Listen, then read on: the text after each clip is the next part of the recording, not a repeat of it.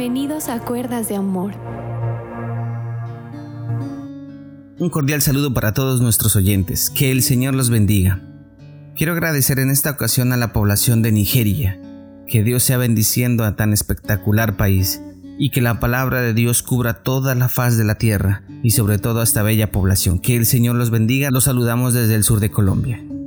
Agradezco la importante oportunidad de poder llegar a ustedes y en esta semana vamos a tomar un tema de mucha importancia espiritual que hace parte de la complementación de la vida en el espíritu. Uno de los aspectos de la hermosura de la vida está en uno de ellos que es la música.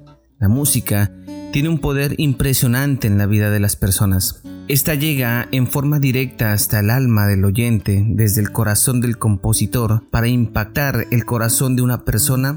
Por eso es muy importante lo que recibimos a través de ella.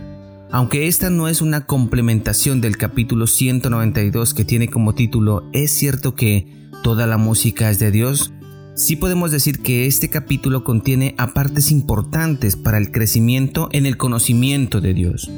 Existe un poder trabajando unido con el compositor y la palabra que se emite es muy fuerte y puede ser usado para tener una mente positiva, educar, enseñar y transmitir valores, beneficiando el desarrollo intelectual, moral y espiritual de un individuo.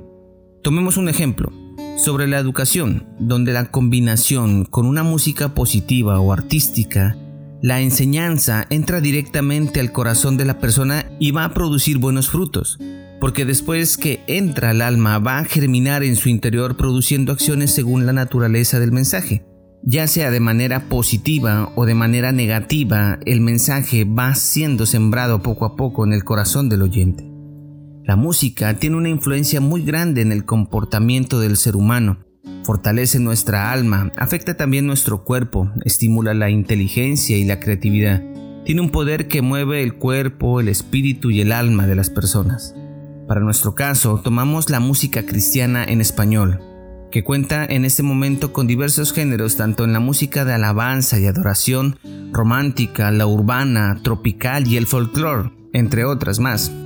Para este capítulo tomaremos la música cristiana de adoración, y en este hermoso ritmo tenemos un sinfín de cantantes y un sinfín de letras que han mostrado con el tiempo la poderosa ministración del Espíritu Santo en estas canciones. Existe un género que muchas de las iglesias denominan canciones de adoración, que son melodías más profundas e íntimas, proyectadas para el acompañamiento de la adoración, y es un susurro de amor expresado con ternura para agradar al corazón de Dios.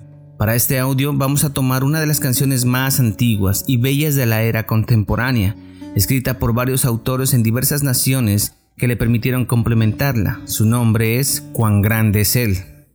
Este es uno de los himnos más hermosos que la iglesia ha podido cantar y contemplar, una de las canciones más emblemáticas de la música cristiana.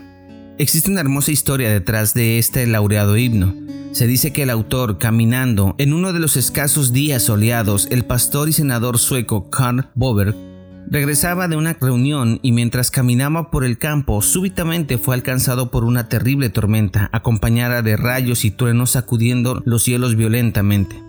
Ante este majestuoso escenario, refugiándose entre unos árboles esperando que el cielo se despejara, Carl reflexionó en la grandeza de Dios y se empieza a estructurar las primeras frases de la canción. Al contemplar los cielos, el firmamento y las estrellas mil, al oír tu voz en los potentes truenos, y así nació cuán grande es Él. Esta parte nos lleva al versículo del Salmo 68, versículo 33. Reconozcan su poder. Sobre el cielo de Israel puede verse su poder y su majestad. Nuestro Dios va por el cielo como si fuese montando un caballo y deja oír su potente voz que resuena como el trueno. Esta hermosa composición, a pesar de que el autor la tenía en sus apuntes desde 1885, no fue muy difundida, pues se encontraba solo en el idioma sueco, pero se dio a conocer recientemente cuando fue traducida al alemán en 1907 y luego llevado a Rusia en 1912, cinco años antes de la revolución. El misionero inglés Stuart Hine lo aprendió en ruso y lo tradujo, agregando la cuarta estrofa en 1948 y luego fue traducido al español en 1958 por el argentino Arturo Hunton. La primera y tercera estrofa se basa en el himno original de Boberg. La segunda nació en Rusia y la cuarta en Inglaterra. A través de los 70 años y cinco idiomas nos ha llegado este majestuoso himno que une los corazones del pueblo de Dios, sin fronteras, para alabar al Rey de Reyes y Señor de Señores, al único digno de toda la alabanza y la adoración. Veamos la tercera estrofa que enuncia lo siguiente.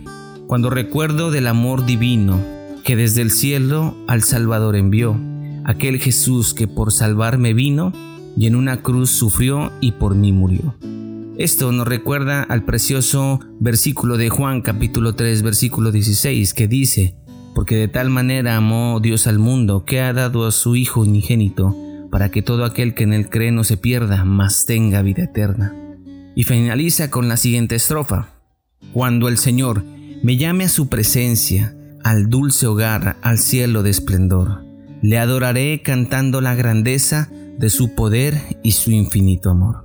Vamos a escuchar de manera actualizada en la composición del grupo musical en su presencia, en la voz de Tuti Vega, las tres estrofas de las cuatro en total del himno Cuán grande es Él. Escuchémosla.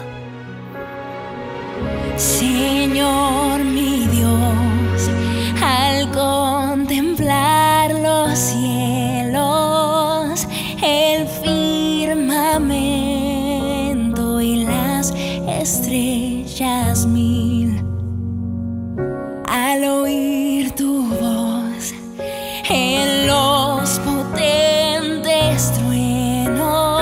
truenos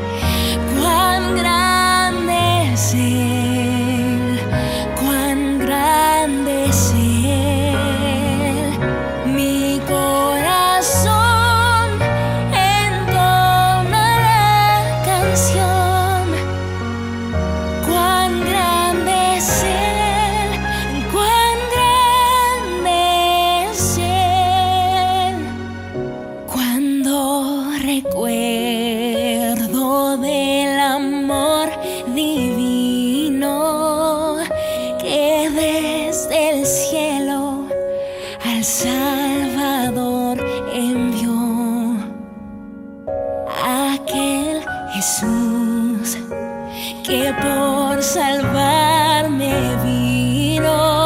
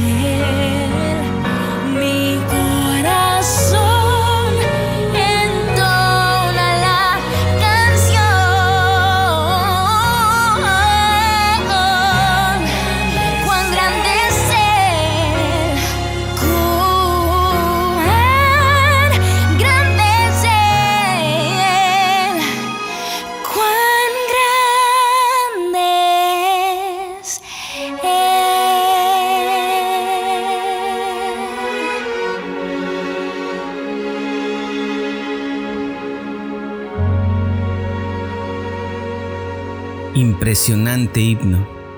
Muchas veces no tenemos muchas palabras para expresar a Dios. A veces nos podemos quedar cortos en ello, pero si tu oración está acompañada de música de adoración, así como esta preciosa canción, las palabras fluyen, el ambiente cambia y el agradecimiento de todo lo que hizo Dios por ti y por mí sería por toda la eternidad. Dentro de este capítulo, en las plataformas te dejo el enlace para que escuches la canción con mayor detenimiento. Cuando escuches música que nombre a Dios, que exalte el nombre de Dios, que no te dé pena el que te escuchen los demás.